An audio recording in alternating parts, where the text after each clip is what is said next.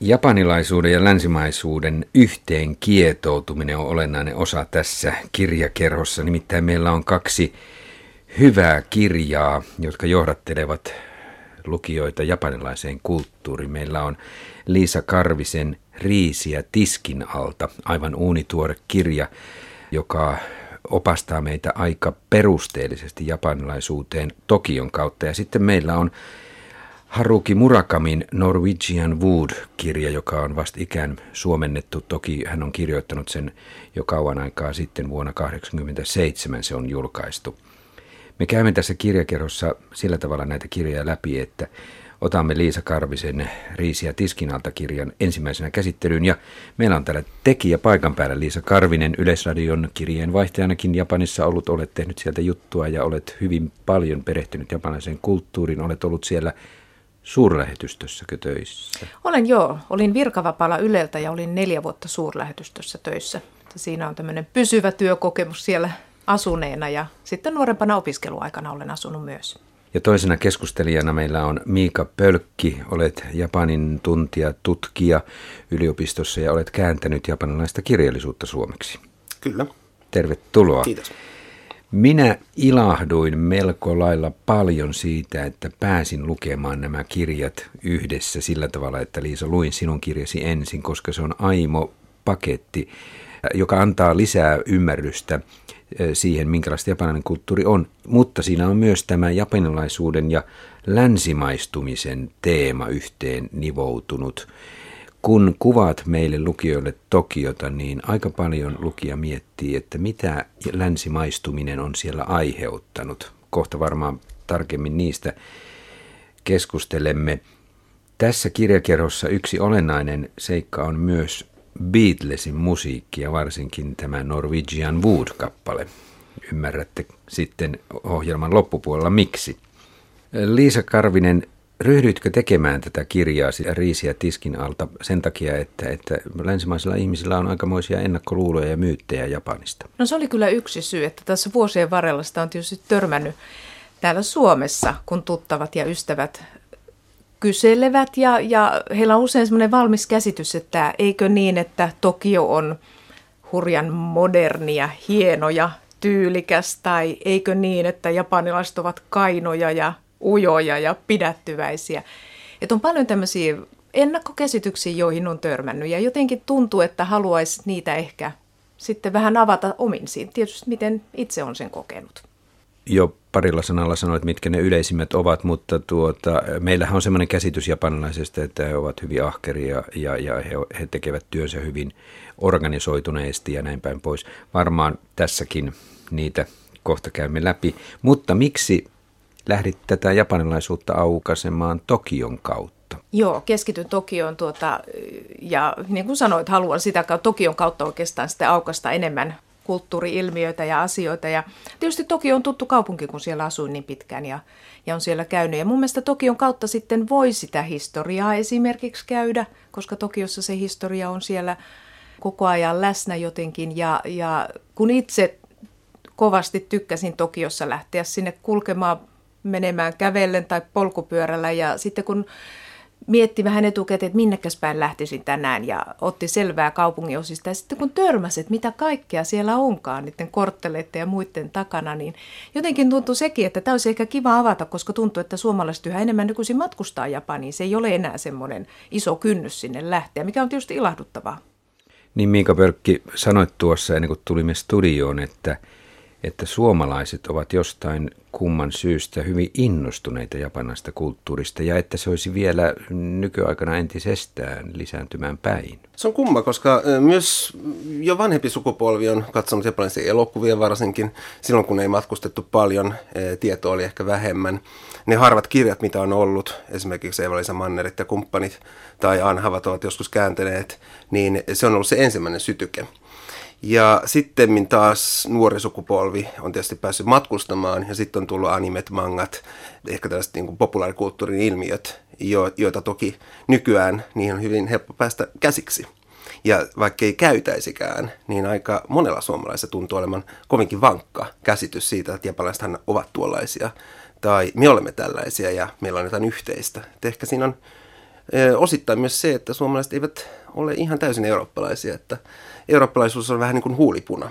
Kun se pyyhkäisee, niin sen jälkeen suomalaiset ovat muuta ja Japanissa länsimaalaisuus, mitä me katsomme täältä, niin on itse asiassa täysin vastaavaa. Sitä on juuri sen verran kuin huulipunaa. Kun se pyyhkäisee, niin se maailma on järjestetty ihan toisella tavalla. Eli se kyse ei ole siitä, että Japani länsimaistuu, vaan siellä hyödynnetään länsimaista otettuja aineksia. Nythän Tokio on niin iso yksikkö, että tavallaan se voisi olla kuin yksi iso valtio, että siellähän on, kuten kirjoitat Riisiä Tiskinalta kirjassasi, että siellähän on eri, eri kaupunginosia, jotka eroavat paljonkin toisistaan. Minä lukiessa ajattelin, että siellähän on ikään kuin, jos ajatellaan Suomen valtioita, niin täällä on savolaiset ja täällä on pohjanmaalaiset ja täällä on lappilaiset. Ja, ja siis siellä on monenlaisia ikään kuin heimoja. On, ja Tokiossa, mikä minusta on yksen viehättävimpiä puolia kaiken kaikkiaan, on se, että ne kaupungin osat, ihan kuten sanoit, niin ne ovat todellakin omanlaisia, ja ne on jotenkin niin kylämäisiä. Että siellä, siellä on semmoinen omaan kaupunginosan semmoinen hyvin vahva identiteetti, mikä näkyy vaikkapa niissä kesäsissä, ja onhan niitä ympäri vuodenkin näitä kaupunginosan juhlia. Ja ihan siellä, missä minäkin asuin, eikä se ole, se ole mitenkään erityisen keskustaa tai syrjää, se on oikeastaan aika tavallista aluetta, oli se Ebisu, missä on hyvin paljon jäljellä edelleen sitä pientaloasutusta, niin kuin Tokiossa ylipäänsä. Nämä kerro, valtavat pilvenpiirteet ovat suhteellisen tuore ilmiö. Niin jotenkin tuntuu, että vielä se matala asutus, ne omakotitalot, niin vahvistaa, tai ovat niin kuin antaneet sen säilyä sen kylämäisen identiteetin ja tunnetaan lähikulmakauppias, kalakauppias tai mm. hedelmäkauppias, niin kuin minäkin tunsin. Niin se on, se on jotenkin tavattoman viehättävä piirre, eikä voi semmoista ensi alkuun ajatellakaan, että tuommoisessa metropolissa törmää näin kylämäiseen meininkiin. Mm. Ja siinä on se jännä, että Tokiohan ei, juuri niin kuin sanoit, ei oikeastaan ole metropoli. Että siellä on metropolimaisia alueita. Ja ne ovat yhtä lailla omia kyliään joihin voi mennä. Ja se, että eri alueiden välinen vaihtelu on juuri, niin, niin kuin sanoit, se Tokion kiinnostavin piirre. Ja se on myös se tapa, jolla Tokio voidaan lukea, koska se, että missä on minkälaisia kauppoja esimerkiksi keskittynyt, vaikka sanotaan, että kirjakaupat on kaikki Jimbocholla ja jotkut muut kaupat on tietyllä alueella, tai minkälaisia minkälaisen ammatinharjoittaja asuu missäkin, niin se, että ne, on, ne kertoo juuri siitä sen kaupungin järjestäytymisen tavasta, millä tavalla shogunaatti on järjestänyt alueet ja se, että itse asiassa ne ei ole muuttunut juurikaan. Esimerkiksi vain tontit on esimerkiksi munkin suuri mielenkiinnon kohde olla aina Tokiossa. Mitä siellä on ennen ollut, mitä siihen rakennetaan, niissä on täysin logiikka.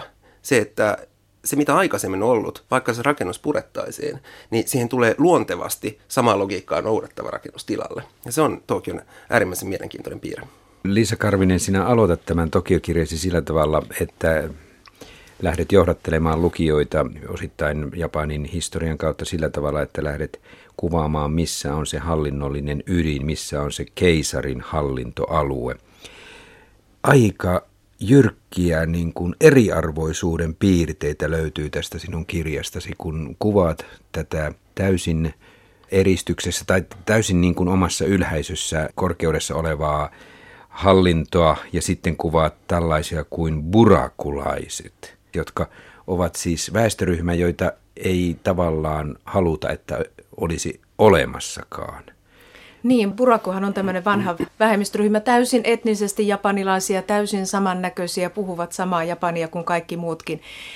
Mutta sukunimet, asuinpaikat paljastavat heidän alkuperänsä. Ja Tokion alueellahan ei enää kovin paljon burakulaisia, ja Tokiosta Saitamaan päin on, on semmoisia vanhoja burakualueita.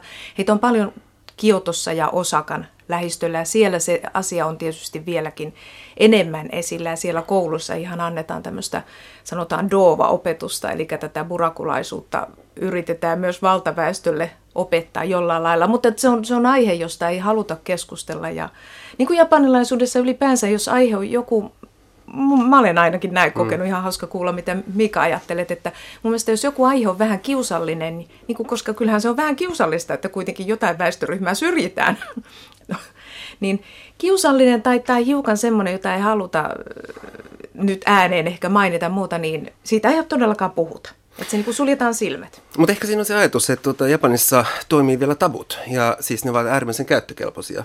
Kun taas esimerkiksi modernissa, vaikka länsimaissa ajatellaan niin, että puhkomalla asiat, paljastamalla asiat, me saavutamme jotain tietoa. Näin välttämättä ei ole. Itse asiassa se, että me ylläpidämme tabuja, niin voimme järjestää sen ympäristön vähän toisella tavalla. Ja hyvä, että otit esiin keisarin burakut yhtä aikaa, nimittäin ne kaksi liittyvät yhteen. Koska sekä keisari että burakut kumpikin kuuluu japanilaisen yhteiskunnan ulkopuolelle. Ja esimerkiksi kiinnostavaa on se, että kun keisari kuolee, niin burakut ovat ne, jotka kantavat ruumiin. Ja se, että pyhä, puhdas ja taas likainen tai saasta, jota nämä kaksi edustavat, ne molemmat kuuluvat yhteiskunnan ulkopuolelle. Ja miksi? Johtuu siitä, että kun edokaudelta 1600 ja 1700-luvulta eteenpäin järjestettiin yhteiskuntaa, niin ne luokat, joita eh, sotilashallinto ylläpiti, ne toimivat yhteiskuntana ja sen jälkeen se ikään kuin jonkunnäköinen sotilaallinen kansalaisuus on muodossa ja toisessa laajennettu Japaniin ja sen ulkopuolelle kuuluu keisari ja buraku. Ja sen takia esimerkiksi ajatus siitä, että kun keisari siirrettiin eh, Kiotosta Tokioon, niin keisarihan siirrettiin itse asiassa keskelle metsää. Ja se on äärimmäisen olennainen asia, että se palatsi ei ole Tokion ydin. Tokio ei saa lukea palatsista käsin, koska keisari on itse asiassa metsässä oleva jumala. Koska koko Tokio järjestäytyy Fujivuoren mukaan. Nämä muutamasta vuotta, miten Tokiota on rakennettu, mihin, on, mihin paikkaan on mikäkin rakennus laitettu, mi, minkälaisia esimerkiksi näkymiä on kuvattu kuvataiteessa. Ne kaikki juontavat siitä, että e, Fujivuori, joka näkyy Tokiosta, mutta se on sen ulkopuolella, se on se maailman keskusvuori, jonka mukaan järjestetään Tokio. Ja se, että jos tällä tavalla ruvetaan avaamaan Tokiota, niin tota, sitten päästään kohtalaisen pitkälle japanilaisen kulttuurin järjestäytymisen tapaan.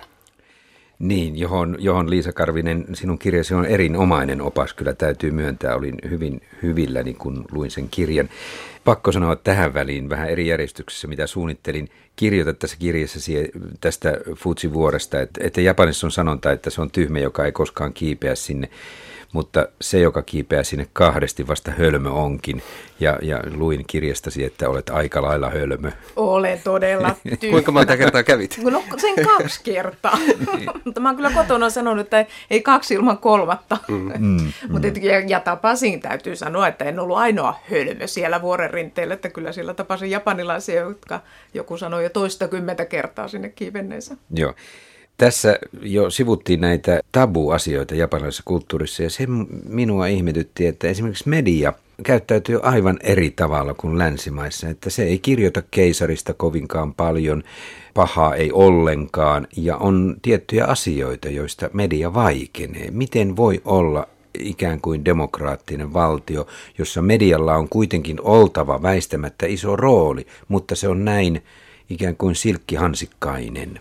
No se minusta kuvastaa hyvin sitä Japania, että ku, kuinka Japanin demokratiakin on minun mielestä vähän semmoista omanlaista, että eikä, eikä välttämättä istu tähän japanilaiseen, äh, länsimaiseen käsitykseen. Mä olen paljon toimittajaystävieni kanssa puhunut tästä, että mit, miten on mahdollista. Ja he, varsinkin semmoista, jotka ovat ulkomailla olleet kirjeenvaihtajia, sanovat, että kyllähän tietää, että länsimaissa te, teillä on toisenlainen tapa, mutta se, se on niin sisään rakennettu ja niin vahva tämä järjestelmä, esimerkiksi nämä toimittajaklubit, että kun siellä ollaan sen lähteen kanssa, on se sitten vaikka oikeusministeriö tai keskusrikospoliisi tai mikä mm. hyvänsä, niin sen kanssa kun ollaan lähestulkoon naimisissa, kun toimittaja ei mene kotitoimitukseen aamulla, vaan menee sinne ministeriön esimerkiksi, mitä hänen kuuluu vahtia, niin siellä on tämmöisiä hyvin paljon minun mielestäni niin tämmöistä pään sisäistä sensuuria, joita niin kuin toimituksissa esimerkiksi just ylemmät esimiehet keisaria kohtaan kohdistuva, keisarijärjestelmää kohdistuva kritiikki esimerkiksi, niin todellakin tämmöisen sisäisellä sensuurilla suljetaan pois. Ja. Mutta tota, siinä otetaan huomioon se, että tota, median ei tarvitse toimia samalla tavalla. Ja japanilainen media toimii äärimmäisen tehokkaasti omassaan ympäristössään, koska se, se edellyttää erilaista lukutaitoa. Kyse ei ole siitä, että asioiden selvästi sanominen on ainoa tapa välittää, vaan se, että Japanissa on taidetaan se rivien välistä lukeminen, se, että mihin kohtaan lehdessä esimerkiksi kannessa sijoitetaan juttu, se kertoo sen painotuksen. Vaikka esimerkiksi päälehdissä olisi samat ministeriöiden tai poliisin tai vastaavan eh, tiedotteet muokattuna, niin itse asiassa niistä pystyy lukemaan täysin sen painotuksen että mistä, mikä on itse asiassa tärkeää. Ja kyse on siitä, että kaikkia tietoa ei ajatella, että se pitää jakaa kaikille, koska se, että jos ollaan ihan rehellisiä, vaaditaan tiettyä perehtyneisyyttä ennen kuin tiettyjä asioita ymmärretään. Ja se on median keskeinen syy siihen, ja sitä voidaan tietysti länsimäistä näkökulmasta kutsua sensuuriksi, mutta toisaalta, jos käännetään asia toisinpäin, niin esimerkiksi Suomesta löytyy valtavasti aiheita, joista esimerkiksi media ei puhu. Sensuuria löytyy tässä mielessä joka paikasta, että se ei tavallaan ole se ongelma tai ilmiö. Mutta se, että kyse on vaan siitä, että lehdistöä tai mediaa pitää osata lukea hieman toisin kuin täällä. Se, sen tarkoitus on liikuttaa ihmisten tästä keskinäistä tunneilmastoa. Ja se, että sen takia olla äärimmäisen varovaisia siihen, että mitä painetaan. Koska sen jälkeen, kun se on painettu, niin painetun tekstin painoarvo on Japanissa moninkertaisesti suurempi kuin meillä.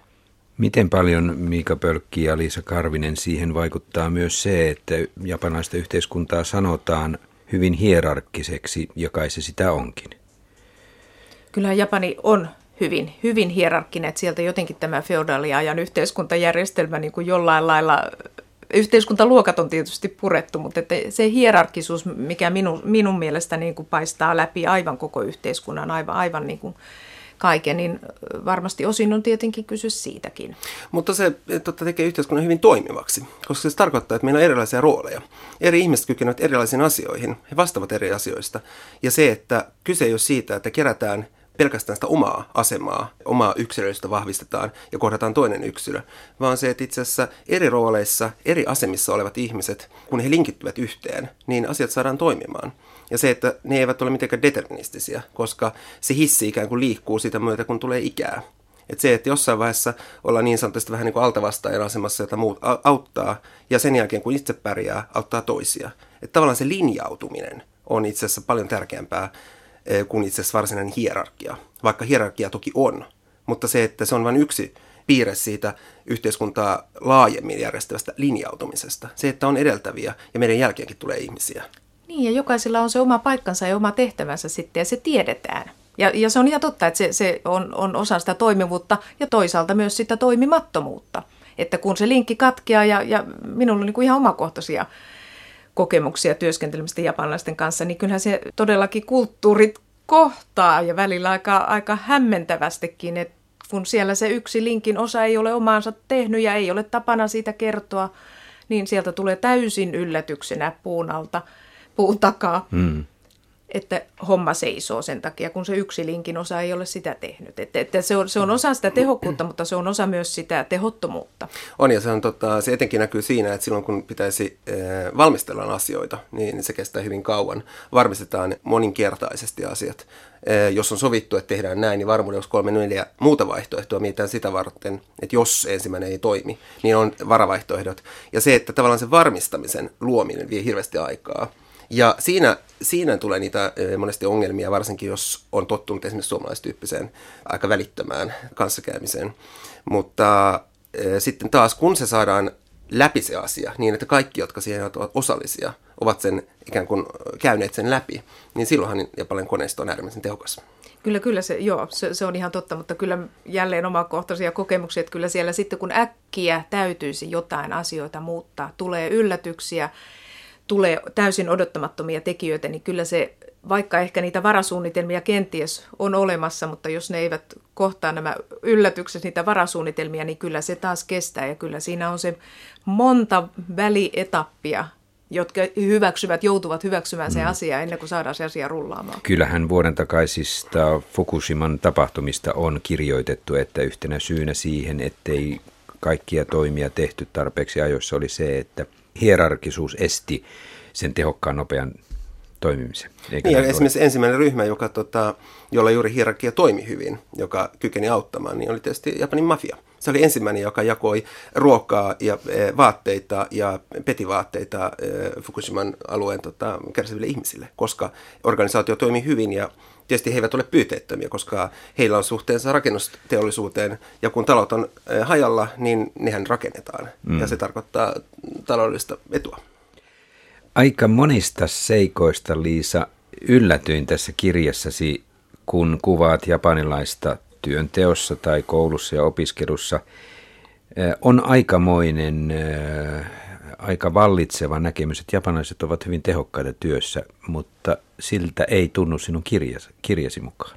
No ei ka- kaikilta osin, tai sitä vähän, vähän tässä ehkä sivuttiinkin. Ja sitten mm. täytyy toisaalta muistaa myös, että se tehokkuus, tehokkuus on siellä ehkä monin osin toisenlaista kuin täällä. Mikä on niin kuin ihan silminnähtävää tehokkuutta, niin on todellakin ajaa auton huoltoasemalle, niin se, se on niin kuin silmän räpäys, kun on tankki täytetty ja ikkunat puhtaat ja itse on maksu suoritettu ja siitä lähtee ulos. Tai kun kaupassa, kuinka palvelukulttuuri on aivan toisella tasolla, että siellä, siellä todellakin niin kuin asiat toimivat ja asiat, sinua asiakasta palvellaan.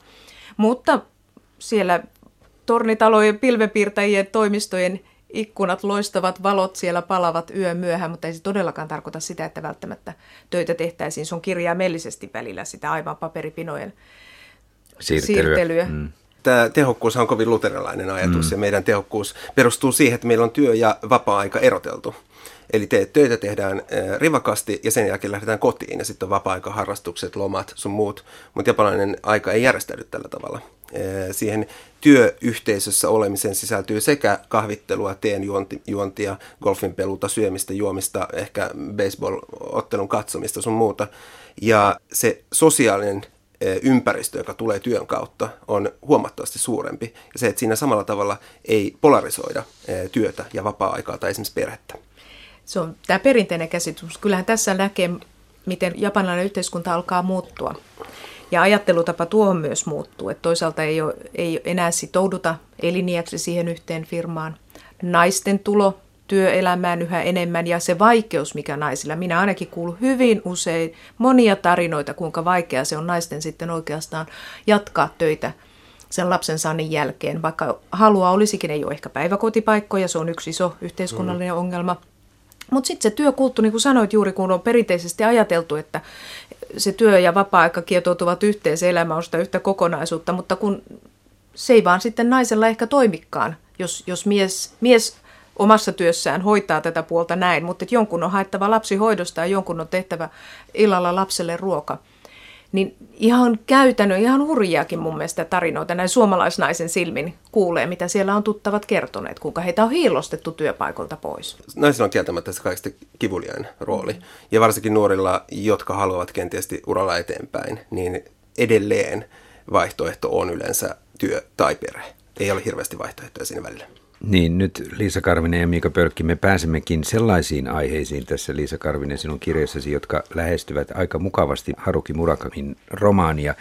Nimittäin puhutaan tässä nyt seuraavaksi vähän naisen ja miehen roolista ja seurustelusta ja ehkä ruuastakin jonkun verran, jonkin verran uskonnosta, mutta, mutta naisen ja miehen rooli on melko, ainakin minusta tuntuu, että ne ovat melko paljon polarisoituneempia kuin esimerkiksi Suomessa. Sen kuvan sain tästä kirjastasi. Miehet ovat enempi miehiä ja naisen rooli on, kuten sanoitte molemmat, niin hyvin, hyvin tämmöinen ahtaampi kuin Suomessa. Jäin oikein miettimään, että mikä sen selittää, että mies edelleen on melko maskuliinisessa asemassa siellä Japanissa.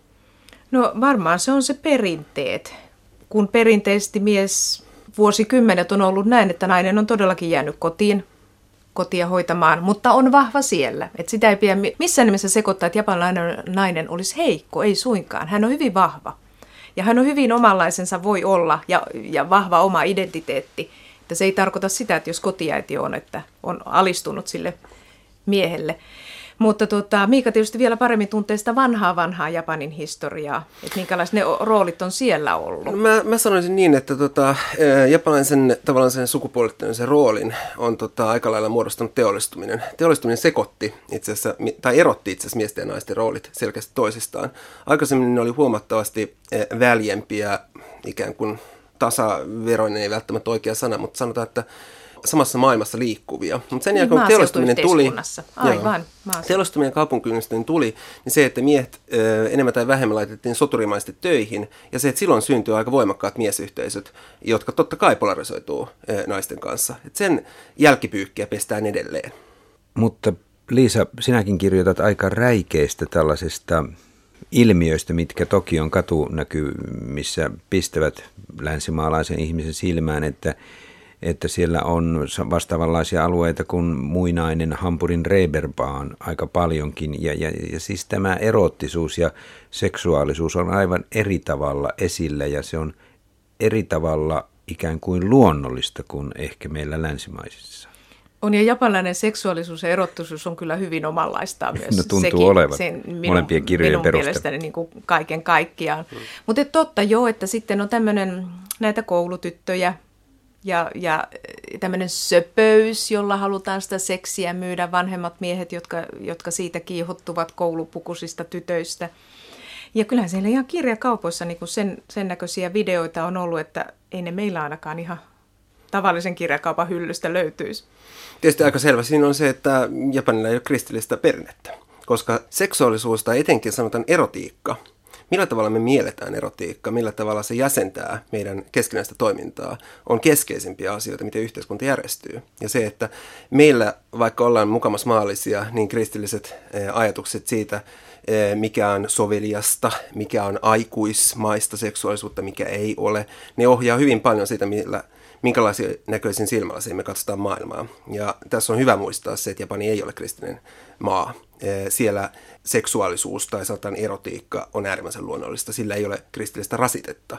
Ja se on useimmiten liittyy tawamyreen tai asobiin, eli leikkisyyteen, se sen yhdessä kehkeytymiseen. Ja se on roolien kanssa pelaamista. Se, että kuten äsken puhuttiin siitä, että tietyllä tavalla jokaisella on paikkaansa yhteiskunnassa. Silloin on aika luonnollista, että tarvitaan myös alueita, jossa kaikennäköinen roolipelaaminen, roolien vaihtelu, mies naisena, nainen miehenä, transuna, eh, nuorena, vanhana, erilaisina yhdistelminä, se on äärimmäisen vapauttavaa.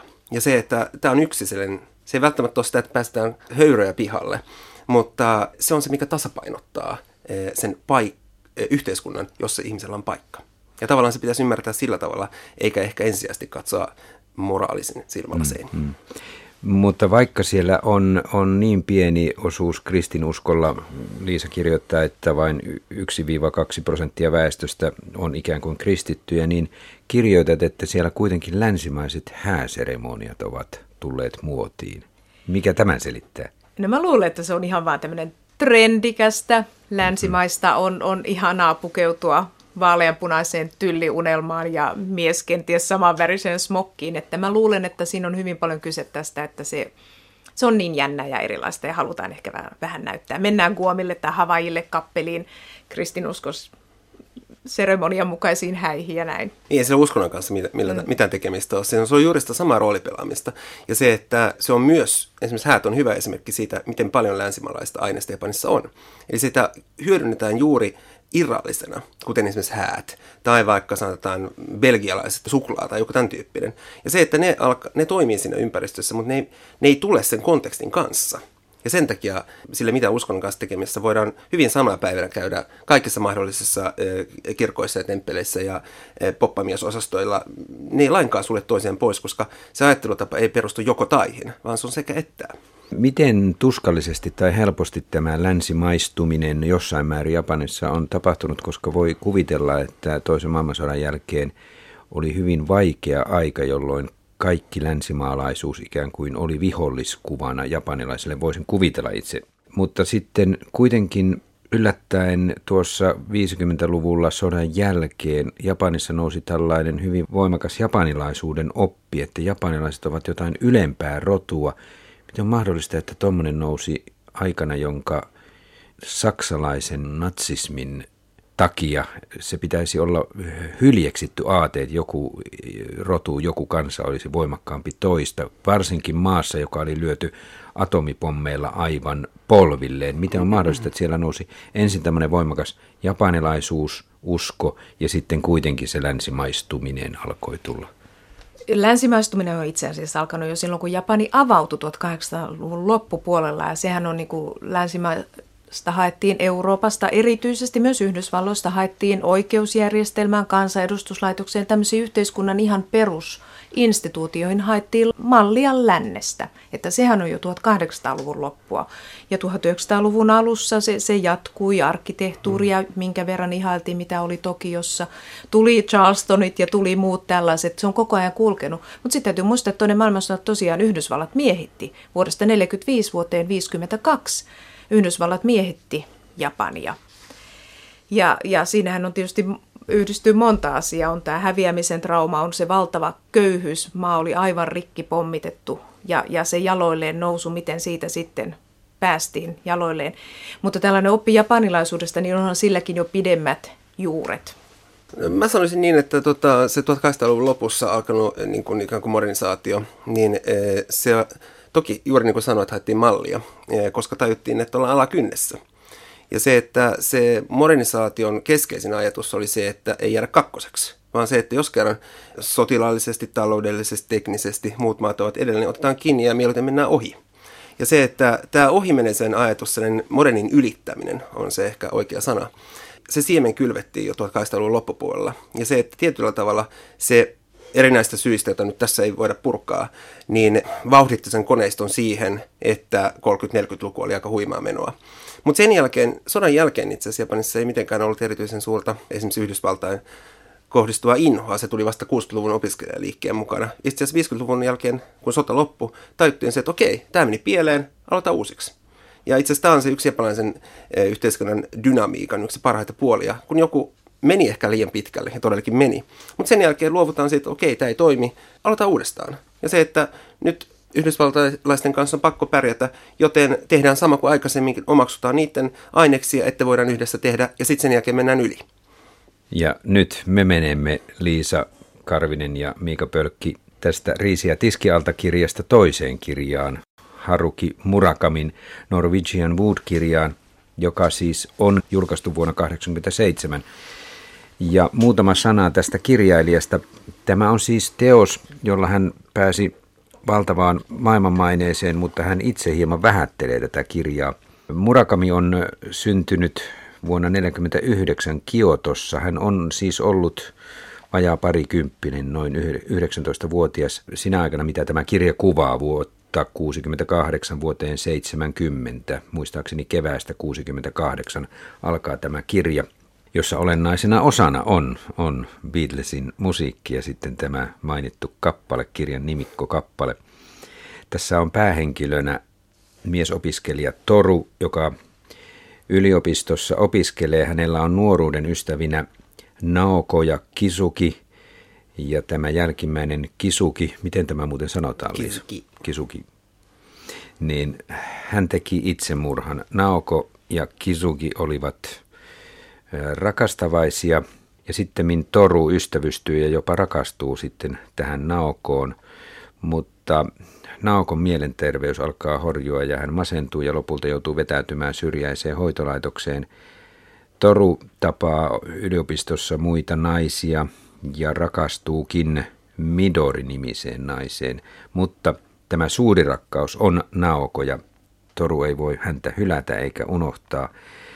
Täällä hoitolaitoksessa Naokon seurana on Reiko-niminen nainen, joka soittaa kitaralla näitä Beatlesin kappaleita ja muitakin länsimaisia klassisen musiikinkin kappaleita ja molempia liikuttaa kaikkein eniten siis Naokoa ja Torua tämä Norwegian Wood-kappale. Tämä on kaihoisa, romanttinenkin, melkoisen romanttinen kirja, mutta minut se kyllä vei aika hienosti tunnelmaan. Olin hyvin lumoutunut tästä kirjasta. Mitenkä japanilaiseen kirjallisuuteen tai murakamiin istuisi sellainen ajatus, että Naoko olisikin tässä jonkinlainen äitimaan symboli, naishahmo. Japanissa äiti ja maa eivät liity yhteen. Mm-hmm. Äiti ja kohtu on se keskeinen. Esimerkiksi ajatus siitä, miten kotiseutu, äidin rakkaus, lämmin läheinen ihmisten välinen suhde muodostuu, niin se äidin ja kohdun yhdistelmä on aika, aika keskeinen. Mutta mä sanoisin, että tämä Nauko on itse asiassa jonkunnäköinen niin kuin mummo tai tällainen grandmother-tyyppinen hahmo. Se on nuori tyttö, mutta itse asiassa jos japanilaista mm, uudemman kirjallisuuden niin kuin kentässä, miten, miten Murakami sen tekstinsä kirjoittaa, niin mä sanoisin, että aika lailla se taitaa olla niin kuin tällainen grandmother. Ja itse asiassa juuri englanniksi sanottuna se ei ole ihan oikea, se on feikki. Se on lainattu, sen takia se on englanniksi grandmother. Aha. Tämä, tämä ikään kuin rautalangasta väännetty kehikko, ajatuskehikko mieleeni tuli sillä tavalla, että Naoko edustaa tässä kuitenkin tälle torulle mennyttä aikaa ja ehkä, ehkä Murakami halusi kirjoittaa menneestä Japanista ja ulospäin suuntautuvasta Japanista tai eteenpäin tulevaisuuteen suuntautuvasta Japanista, koska hän kirjoittaa ihmisistä, jotka ovat aikuisuuden kynnyksellä. On alkamassa uusi aika, on alkamassa aika, jolloin meidän pitää olla valmiita johonkin, mitä me teemme elämällämme.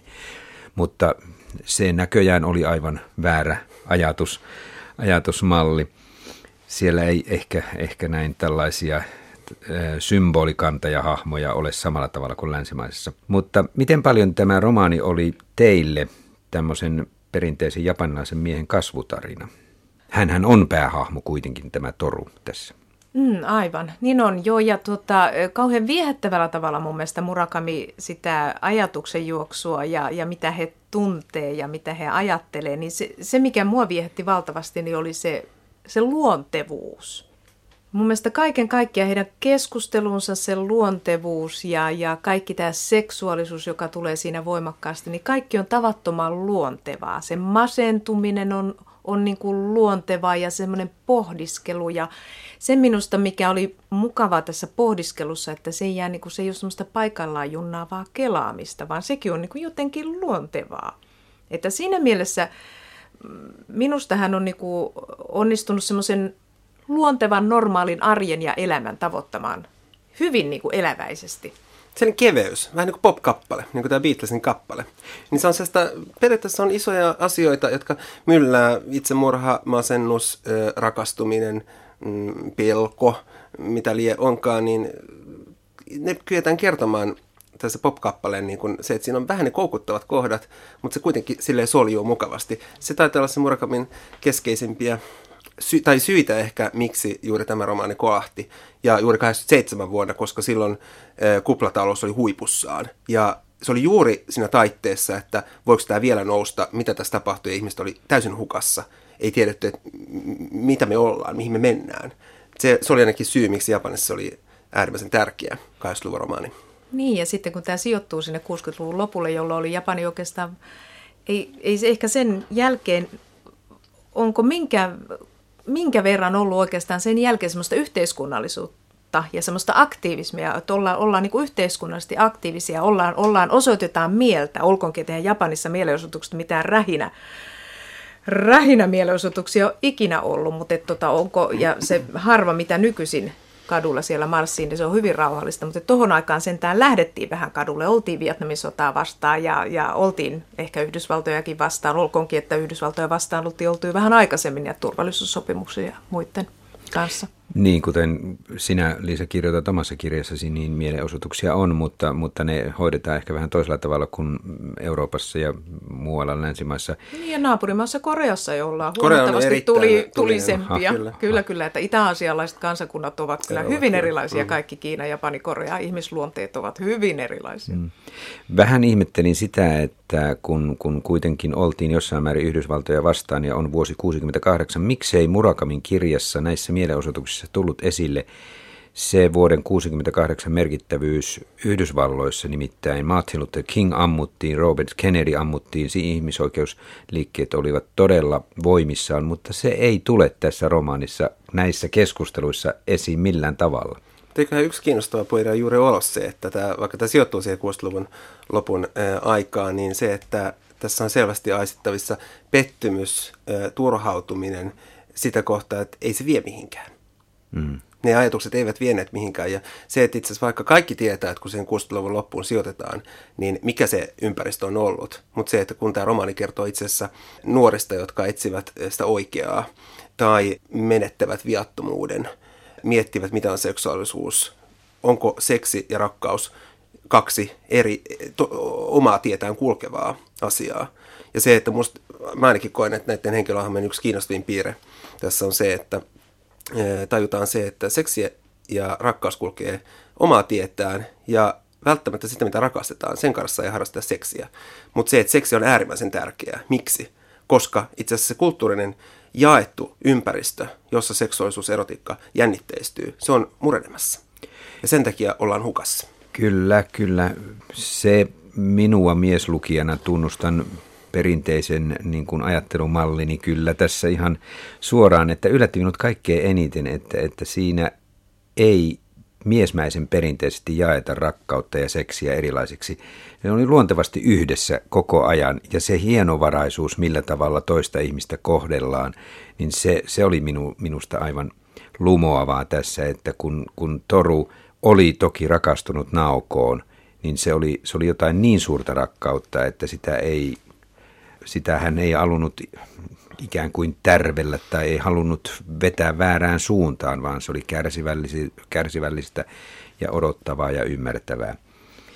Aika mielenkiintoista, Miika, että otit heti tämän musiikin tähän, koska vaikka se on kirjan nimessäkin, mutta, mutta kun Murakami jakaa tämän kirjan 11 osaan, niin kävin toki läpi Beatlesin LPt ja katsoin, että olisiko sieltä löydettävissä yhtäläisyyksiä, että olisi 11 kappaletta jossain, mutta en saanut täsmäämään oikein mihinkään sitä, koska ne kappaleet olivat ikään kuin eri tunnelmaisia, eri sävyisiä, ikään kuin ne olisivat olleet sävellyksiä.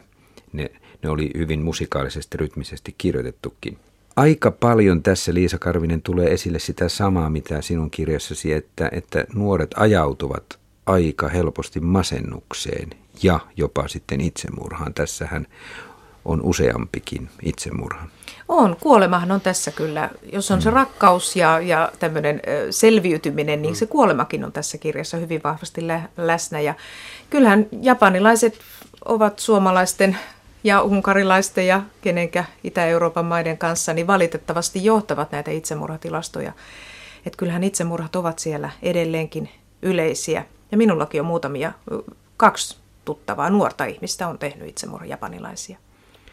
Onko siellä myös sillä tavalla, että siellä ikään kuin koetaan sen luonnollisempana eikä niin traagisena kuin ehkä meillä Suomessa, joka on myös aikamoinen itsemurha lukujen maa? Kyllähän itsemurha siellä traaginen on, on sielläkin, mutta ö, siellä mun käsittääkseni itsemurhat eivät liity yhtään niin paljon kuin meillä näihin päihteiden väärinkäyttöön. Et se on todellakin on, on masentuneisuutta, on häpeää, on, on sitä, jos on pahasti epäonnistuttu jossain. Tuntuu, että seinä on tullut vastaan, ei ole muuta ulospääsyä. Niin se itsemurha vähän, vähän ehkä eri lailla kuin täällä meillä niitä itsemurhia Syyt ovat, tehdään. Syyt, Syyt ovat hyvin erilaisia. Niin. Tässä tarinassa kuitenkaan tämä Naoko, joka masentuu ja sitten ajautuu aika, aika syvälle, niin, niin hän ei menetä kasvojaan, hän ei koe häpeää mielestäni. Hänen vaikeutensa ovat jossain muualla. Ei, ei, ei siinä, etteikö hän saisi rakkautta tai etteikö hän menestyisi olisi tarpeeksi älykäs ja tulisi toimeen, vaan syyt ovat jossain muualla. Sitä Murakami ei kovin auki kirjoitakaan, vaikka siinä taustalla on tietenkin hänen rakkaan, rakkaimpansa Kisunkin itsemurha, mutta se ei selitä kaikkea. Miksi hän jättää, miksi Murakami jättää se ikään kuin auki? Mä näkisin niin, että itse asiassa tässähän on hyvin paljon kuolemaa muodossa ja toisessa, mutta siis kuolemaa ei kohdata. Se on tämän romanin yksi pointti, että kuolemaa ei kohdata tämä Naoki, joka menee tota sinne hoitolaitokseen, niin sen nimihän suomeksi on käännetty täysin nurinkurisesti Ami-kodiksi. Sehän kuulostaa Amikselta, sille mitään tekemistä sen kanssa. Ami on Amida Buddha. Itse asiassa se linkittää vainajat, elävät. Ja se, että kun siirrytään sinne, tämä tyttö menee sinne hoitokotiin, vaikka hän on elossa, hän on jo toisen maailman edustaja. Ja se, että se yhtäläisyys, että meillä on suhde vainajiin, ja silloin kun se suhde on hyvä, se elävöittää eläviä. Ja se on se, mikä pitäisi olla. Ja kun meillä ei ole sitä, esimerkiksi tämä päähenkilö Tory Watanabe ei kohtaa kuolemaa, hän kääntää aina katsensa poispäin siitä, niin se taitaa kertoa aika lailla siitä, mikä on meidän aikamme ongelma. Meillä ei ole suhdetta kuolleisiin, eikä ele, ikään kuin elävöittävää suhdetta, ja sen takia on tällainen pakkokohdelmainen maailma, jossa me ajattelemme, että me elämme vain elävien kanssa – ja esimerkiksi tämä seksuaalisuus tai seksi, joka tässä on jatkuvasti. Musta se tavallaan seksin niin läsnäolo on, on juuri esimerkki siitä nurinkurisesta elävien kesken ainoastaan ymmärretystä yhteisöstä. Mutta tähän kuolemaan vielä palaisin ihan, ihan nyt, kun tässä muutama viikko sitten olin tuolla vuoden takaisen tsunamin ja maanjäristyksen tuhoalueella ja kuolemasta puhuin aika, aika useammankin ihmisen kanssa, niin kyllä se kuolemaan suhtaudutaan hyvin toisella tapaa. Ja jotenkin ajatellaan, että kuolleet ovat enemmän läsnä. Kuolleethan palaavat kerran vuodessa sieltä tuon, niin kuin mainitsit Miikkakin, sieltä tuonpuoleisesta maailmasta ylittävät joen ja tulevat tämän puoleiseen meitä tervehtimään ja kunnes taas palaavat sinne, siihenkin on oma juhlansa silloin loppukesästä. Että se, se kuolemaan suhtautuminen on, on erilaista ja aika jollain lailla ihmiset minusta, ainakin nyt täällä tsunamituhoalueellakin, niin he näkivät sen positiivisena ja jotenkin sen, että ei tarkoita kuolemaa positiivisena, mutta että ne kuolleet eivät ole meillä kokonaan poissa. Että he ovat tässä jollain lailla läsnä. Mm. Vähän samalla tavalla kuin, niin kuin se pätee myös eläviin. Silloin kun meillä on tavallaan suhde, sellainen suhde vainajiin, että se suhde on elävöittävä, niin toisaalta jos me ajatellaan, miten elävien kesken toimitaan, niin mehän koostumme ihmisistä, jotka ovat meille tärkeitä, kanssa me ollaan tekemisissä. Jos ne yksitellen otetaan meistä pois, mitä meille jää? Mm. Eipä mm. juuri mitään. Niin. Se sama pätee tavallaan siihen, se, se tavallaan se balanssi. Se ei ole, niin kuin, ta, se ei ole harmonia, se on, se on kauhean kurja sana, joka aina Japanin liitetään. Se ei ole sitä, se on jännitteiden keskellä tasapainottelua. Se on sitä, mitä se eläminen on. Niin, ja mitä pitemmän, pitemmän aikaa me muistamme niitä, jotka ovat kuolleet, niin sitä pidemminhän he, hekin elävät meidän kanssamme. Totta. Tässä kun mainittiin tämä hoitolaitos ja vetäytymisjakso, niin, niin siihen samaan kohtaukseen Murakami kirjoittaa päähenkilönsä Torin lukemaan Thomas Mannin taikavuorikirjaa hieman asetelmallinen yhteen kirjoittaminen, että, että Thomas Mannin taikavuori, joka oli myös paikka, jossa tämä taikavuoren päähenkilö joutui olemaan, kun hän sairastui fyysisesti, niin, niin se oli laitettu tähän. Siellä on paljon muitakin viittauksia länsimaiseen kirjallisuuteen, joka varmaan tulee Murakamin oman lukeneisuuden kautta, että hän harrastaa, harrasti paljon länsimaista kirjallisuutta. Mutta Otetaan muutamia seikkoja tästä, pieniäkin ehkä, mutta jotka jäivät minulle lukijana mieleen. Tämän Torin asuintoveri tuolla ylioppilasasuntolassa on Kamikatse, joka oli hyvin tällainen rituaaleihin kiinni jäänyt tyyppi, joka voimisteli joka aamu. Miksi hänen nimensä oli Kamikatse? Niin, Kamikaze, jumalainen tuuli, eli niin. mitkä tuli länsimaista. Aha, se on hyvin Minä oletin siitä jo jotain tärkeää. Täysin yksinkertaisesti käännösvirhe, Ai. koska tämä, valitettavasti tässä suomalaisessa käännöksessä on juuri niin kuin tämä Ami, eh, Amida Buddhan Ami-koti, mm. eh, Kamikaze. Tästä keskeiset, ei pelkästään hahmojen nimet, mutta muut, jotka kontekstuaalisesti eh, ryhmittää sitä tekstinä, valitettavasti käännetty vähän niin ja näin. Koska tämä alunperäinen sana on tokko tai, ja se tarkoittaa erityisjoukkoa, joka on siis suisidaalinen, kyllä, mutta se ei ole sama kuin kamikaze vaan siis se, että sota-ajan erikoisjoukko ja se, että se suisidaalisuus hän on keskeinen teema tässä romaanissa. Että tavallaan se pitäisi tuoda siitä esiin, eikä mikään kamikaze. Se on jotain aivan muuta. Liisa Karvinen ja Miika Pölkki, kuinka paljon te luitte tästä äh, Murakamin kirjasta, Norwegian Wood-kirjasta, äh, ulos sellaista nuorisokulttuurin ja vanhemman japanilaisen kulttuurin välistä ristiriitaa? Oliko sitä siellä?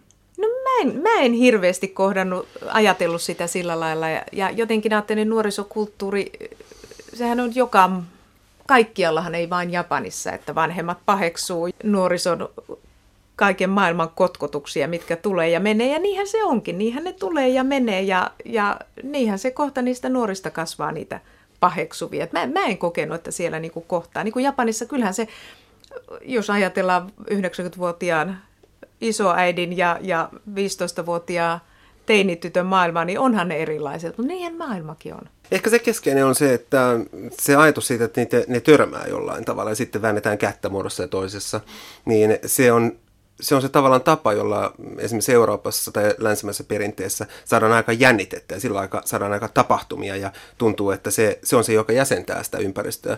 Mutta Japanissa va, e, uusi ei korvaa vanhaa. Ne kulkevat rinnakkain, e, kerrostuvat. Ja se, että jännitteitä toki on, aivan ehdottomasti, mutta että uuden ja vanhan vastakkainasettelu ei, ei ole se kysymys. Niitä ei tarvitse asettaa vastaan, koska se, että minkälaisia suhteita niiden välillä saadaan aikaan, minkälaisia jännitesuhteita ne on. Ne voi olla myönteisiä, kielteisiä ja ties mitä muuta. Mutta se on, se on tavallaan se oleellinen. Et siinä mielessä Tämä on yksi asia. Toinen on se, että koska Japanissa ei ole sellaista perinnettä, olisi korkeakulttuuri, populaarikulttuuri tai tämän tyyppiset, jotka sitten ovat pikkuhiljaa lähentyneet, niin kuin vaikka Euroopassa, niin ei ole tällaista asetelmaa. Siinä ei tarvitse pistää niitä vastakkain. Tarkoitatko Mika Pörkki myös sitä, että japanilainen kulttuuri ei ikään kuin, niin kuin vähän jo sanoit, että ei, siinä ei tapahdu tällaista vastakkain törmäämistä, että se kulttuuri ikään, pikemminkin ottaa pehmeästi vastaan ja sulauttaa, ottaa parhaimmat ainesosat ja ikään kuin se viho, vihollinen lainausmerkeissä vastaan otetaan pehmeästi. Se laitetaan, se, se laitetaan sinne pumpuliin ja sitten sitä muokataan just sellainen mukava, joka toimii siinä ympäristössä. Ja se tarkoittaa tavallaan akkulturaatiota. Sitä, että e, se aines, joka otetaan muualta, olipa se ihmisiä, ajatuksia, e, kieltä, sanontoja, e, tapoja, häitä, suutelemistapoja, mitä tahansa, niin se, että sitä ei oteta kontekstin kanssa, vaan se, että se muokataan siihen omaan ympäristöön ja silloin kun se saadaan toimimaan siellä, niin että se liittyy asioihin, niin silloinhan se on osa sitä kulttuuria. Niin kauan kun se vaan lainataan, niin se on jotain, joka ei liity mihinkään. Ja tämän voisi kääntää toisinpäin, että musta tässä olisi hyvä myös, ei vaan, että katsotaan miten Japanissa, vaan olisi hyvä tuoda Suomeen takaisin, mitä me voitaisiin oppia. Meillä olisi tässä paljonkin opettelemista siitä, että me lainataan asioita sulattamatta. No tuon lainaamiseen, niin sitähän Japani todellakin, niin kuin Mika sanoi, niin Japanihan on tehnyt sitä kautta aikaan, alkaen niin kuin kirjoitusjärjestelmistä, ties mistä, mistä uskonnot, kaikkihan on sinne oikeastaan lähestulkoon, kaikkihan on sinne tuotu Kiinaan ja Korean kautta eritoten. Ja se on niin kuin parhaat puolet otettu ja sulautettu se omaksi kulttuuri, osaksi omaa kulttuuria. Ihan niin kuin silloin otettiin yhteiskuntajärjestelmä 1800-luvun lopulla, haetaan vinkkejä, mallia muualta – ja sitten, mitkä todetaan toimiviksi ja mainioiksi, niin ne otetaan omaksi. Ja tavallaan siinä on kriteeri hyvin selkeä. Sellaiset asiat, jotka saadaan toimimaan siinä ympäristössä, niin ne sopii sinne mukaan. Mutta se, joka huutaa, e, joka e, tota, yrittää polarisoida tai vastakkainasetella tai on muuten vaan toisen tyyppinen, niin että sitä ei saada mukaan siihen niin kuin suhdeverkostoon, niin se ei mahu sinne. Eli tavallaan siitä on hirveän hyvä ja paljon sanonta olemassa, että valtameri ei kanna e, pidä sisällään kuolleita. Eli se, että valtameri, se toimiva järjestelmä, se pitää sisällään kalat ja kaiken näköiset otukset, jotka siellä ui. Mutta sen kuollut pökkelö, se ei mahu sinne, se meripullo ottaa sen pois. Meillä alkaa tämä kirjakerho olla jo aivan lopuillaan. Otetaan tähän loppuun vielä muutama seikka. Miika Pölkki ja Liisa Karvinen, minkälaisia hautajaisia Japanissa on tapana järjestää, koska tässä kirjassa ei – ne eivät saa kovin paljon tilaa, vaikka tässä niinkin paljon kuolemasta kirjoitetaan. Hieno ja hyvin kaunis on tapa, jolla Reiko ja Toru järjestävät yksityiset hautajaiset tai muistotilaisuuden Naokolle. Reiko soittaa kaikki osaamansa kappaleet ja tämän Beatlesin Norwegian Woodin kahteenkin kertaan. Perinteisesti japanilainen kun kuolee, niin hänet tuodaan kotiin – ja perhe valvoo hänen kanssaan tämän yön, että häntä ei jätetä siinä vaiheessa yksin. Kuollut on paljon enemmän läsnä siinäkin tilanteessa. Ja sitten on näitä muisto, buddhalaisuuteen liittyen nämä tietyt tarkat muistopäivät, 7 ja 49 ja mä en muistakaan mitä kaikkea sadan päivän jälkeen, vuosi, kolme vuotta ja niin edespäin. Kuka perhe mitenkin pitkään näitä ylläpitää. Mutta sitten kuollutta muistetaan ja kuollut tuodaan läsnä siihen, tuodaan mukaan vielä tässä on tavallaan, ainakin mulle jäi juuri tuota tavallaan kompaten, se, että nämä naiset osaa järjestää hienosti kyllä hautajaiset ja kohdata kuoleman, mutta tämä mies ei. Ja mä luulen, että se on se aika oleellinen jännite tässä romaanissa. Se millä tavalla on niin järjestetty nämä, soitetaan Beatlesit ja muut vastaavat, niin siinä ei tarvita sitä perinteistä muotoa. Sille ei väliä, mutta muoto tarvitaan. Että se on jonkunnäköinen rituaali, koska se on se, mikä paitsi vapauttaa, niin se, että muoto on sitä varten, että sen jälkeen nämä ihmiset voi jatkaa elämäänsä niin, että heillä on suhde siihen.